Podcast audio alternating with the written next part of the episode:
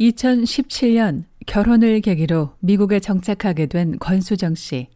자신이 누리고 있는 행복과 기회를 북한 동포들과 나누려는 마음으로 살아갑니다. 태국에서 알게 된 탈북민 자매를 가족으로 품게 된 것도 같은 이유입니다. 세 자매의 첫째는 망명 신청을 했고, 둘째는 대학원 유학 프로그램으로 현재 한국의 한 수녀원에서 생활하고 있는 막내는 아예 호적에 올릴 계획을 갖고 있는데요. 과정이 쉽지 않다고 말합니다. 그 애 같은 거는 걔도 지금 문제되는 부분이 좀 많아요. 그러니까 일단 미국 데려와서 서를 지금 놓을 생각을 하고 있거든요. 음. 한국에서 데려올려 하니까 막는 게 너무 많아요. 그러니까 나이가 많지 않아요. 그러니까 일단은 음. 지금 얘는 14살이에요. 변호사분이 그런 이야기를 하시더라고요. 이, 지금 애들이 어렸을 때 간 애들도 지금 파양되는 확률이 되게 많은데 나이 들어서 간 애들이 사춘기잖아요. 거기 가가지고 음. 그 애들이 그러면은 한국에서 온 애들이 여기 와서 그러니까 열 몇 살이면 적응하기 진짜 힘들 힘든 나이래요. 애들이 그러면은 권수정 씨는 이 아이를 미국으로 유학시킨 후 입양 절차를 밟을 계획을 고려하고 있습니다. 그러나 멀리 떨어져 있지만 한국에 있는 막내와 이미 정은 쌓이고 있습니다. 작년인가 손편지를 썼는데 와 제가 가슴이 뭉클하더라고요. 신랑이 크리스마스라고 지금 여기서 너 뭐 갖고 싶은 거니까 그 찔 인형 있잖아요. 큰 거. 그거 한국에는 오다가 안 된다 하더라고요. 그래서 신랑이 그거 시켜줬더니 손편지를 보내왔더라고요. 오, 가슴이 뭉클했는데. 그 손편지를 보고 가슴이 되게 뭉클해지더라고요. 그 항상, 그니까 가족으로 받아주고 챙겨주고 엄마 대신 그 사랑이 너무 고맙고 또 감사하다 그러더라고요. 그 우리 신랑도 형부라고 우리 또박또박 해가지고 막 언니랑 그 말이 너무 그 그 그, 그 수녀원에 애들이 좀 있거든요. 그 애만 옷 사줄 수가 없잖아요. 그래서 거기에 있는 애들 아홉 명 옷 다 사줬거든요. 그랬더니 그런 감사함을 편지를 또박또박 써서 보내왔더라고요. 내가 가끔은 너 뭐 꿈이 뭐냐 하면 자기는 꿈이 자꾸 바뀌어요. 근데 망원이 자기는 무용하고 싶대. 그 댄스 하고 싶대요. 근데 저번에는 갑자기 어 양궁 그 양궁 있잖아요. 우리나라 군메달 땄잖아요. 또 꿈이 또 바뀌었대. 양궁 배우고 싶대요. 아 그래요? 그래 너 하고 싶으면 해봐 했더니 아 나 될까? 그 국가대표 한 애들이 그 이번에 금메달 딸 때 그 자기 너무 그 갑자기 감동돼가지고 자, 자기 바뀌었대요. 아마도 꿈이 또 바뀔 거라며 웃는 수정 씨는 하루빨리 막내와 언니들이 한 지붕 아래서 오손도손 살아가길 바라고 있습니다. 수정 씨가 입양하려고 마음으로 품은 아이는 세 자매의 막내딸만이 아니었는데요. 막내와 한 살 터울인 남자아이까지 입양 신청 서류를 넣었습니다. 그 한 애는 남자애는 엄마가 지금 케어를 할 수 있는 상황이 아니에요. 마약 중독에 걸렸어요. 그 중국에서 데려왔거든요. 중국에 있던 애를 데려와 한 1년 정도밖에 안 됐어요. 한국말도 잘 못하고 하는데 그 정신과도 왔다 갔다 하고 북한에서 왔다는 이유만으로 북한에서 온 동포들의 어려운 상황이 남의 일 같지 않아 늘 마음을 쓰는 수정 씨의 여정 가운데는 견디기 어려운 고비도 있었습니다. 교회에서 알았어요. 교회에서 제가 북한 사람이라 하니까 아 여기 북한 사람들이 몇 명 된다고 소개시켜 준 거예요. 북, 북한인데 여기서 마약을 엄청 심하게 한 거예요.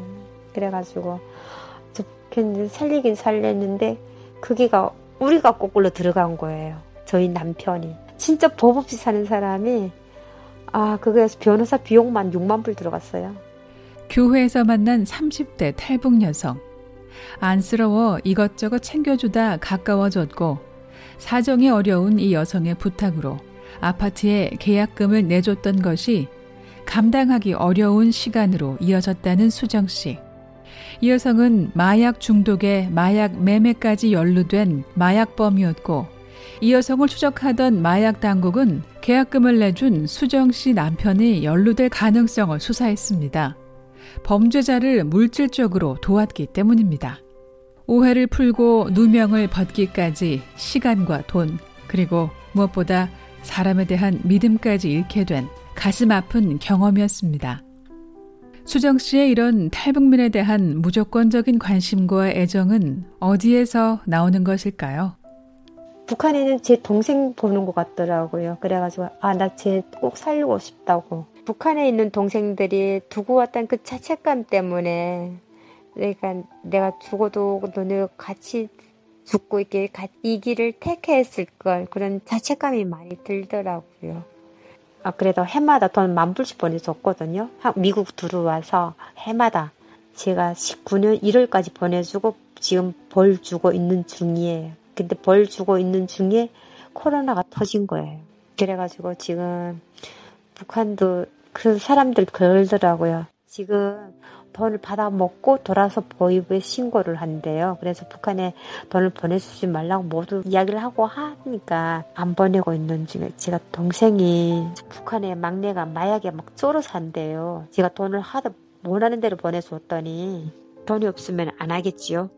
그래서 제가 그 여기 교회에서 만났던 그 애를 보니까 누군가 손 하나만 잡아주고 걔를 진짜 엄격하게 했더라면 그 정도는 아니었을 건데 그런 생각이 들어서 또 한 번 남편이 없이는 불가능했을 일들이라고 말하는 수정 씨는 남편과의 새로운 계획을 꺼내 놓습니다.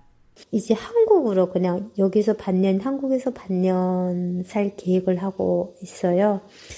저는 음. 할머니들을 도와주고 싶어요. 제가 할머니 손에서 자랐거든요. 12살부터. 그래가지고, 그, 저기, 한국 가면 진짜 불우하게 자식도 없이 이렇게 사시는 분들. 저희 남편하고 음. 계획은 지금 그렇게 하고 있어요.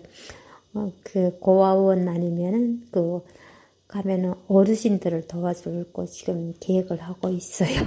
남편 같은 거는 현재도 그래요. 그 여기서 살면서 애들, 부모 없는 애들, 아니면은 자식 없는 어르신들, 음, 음. 그 도와주고 항상 도와, 크게는 도움이 뭐 될지 몰라도 그래 자그마한 거라도 버틸려고 항상 하는 마음이거든요. 그래도 이왕이면은 음, 따뜻한 말 한마디라도 한국말로 전달을 하고 싶은 그런 마음 때문에 한국이 그래도, 네. 그래서 한국이란 나라가 우리를 받아줬지 않아요. 북한에 두고 온 동생에 대한 미안한 마음과 그리움이 동기가 돼 또래의 탈북민들에게 관심을 쏟는 수정 씨는 노인들을 볼 때마다 북녘 땅에 잠들어 계신 할머니가 떠오릅니다.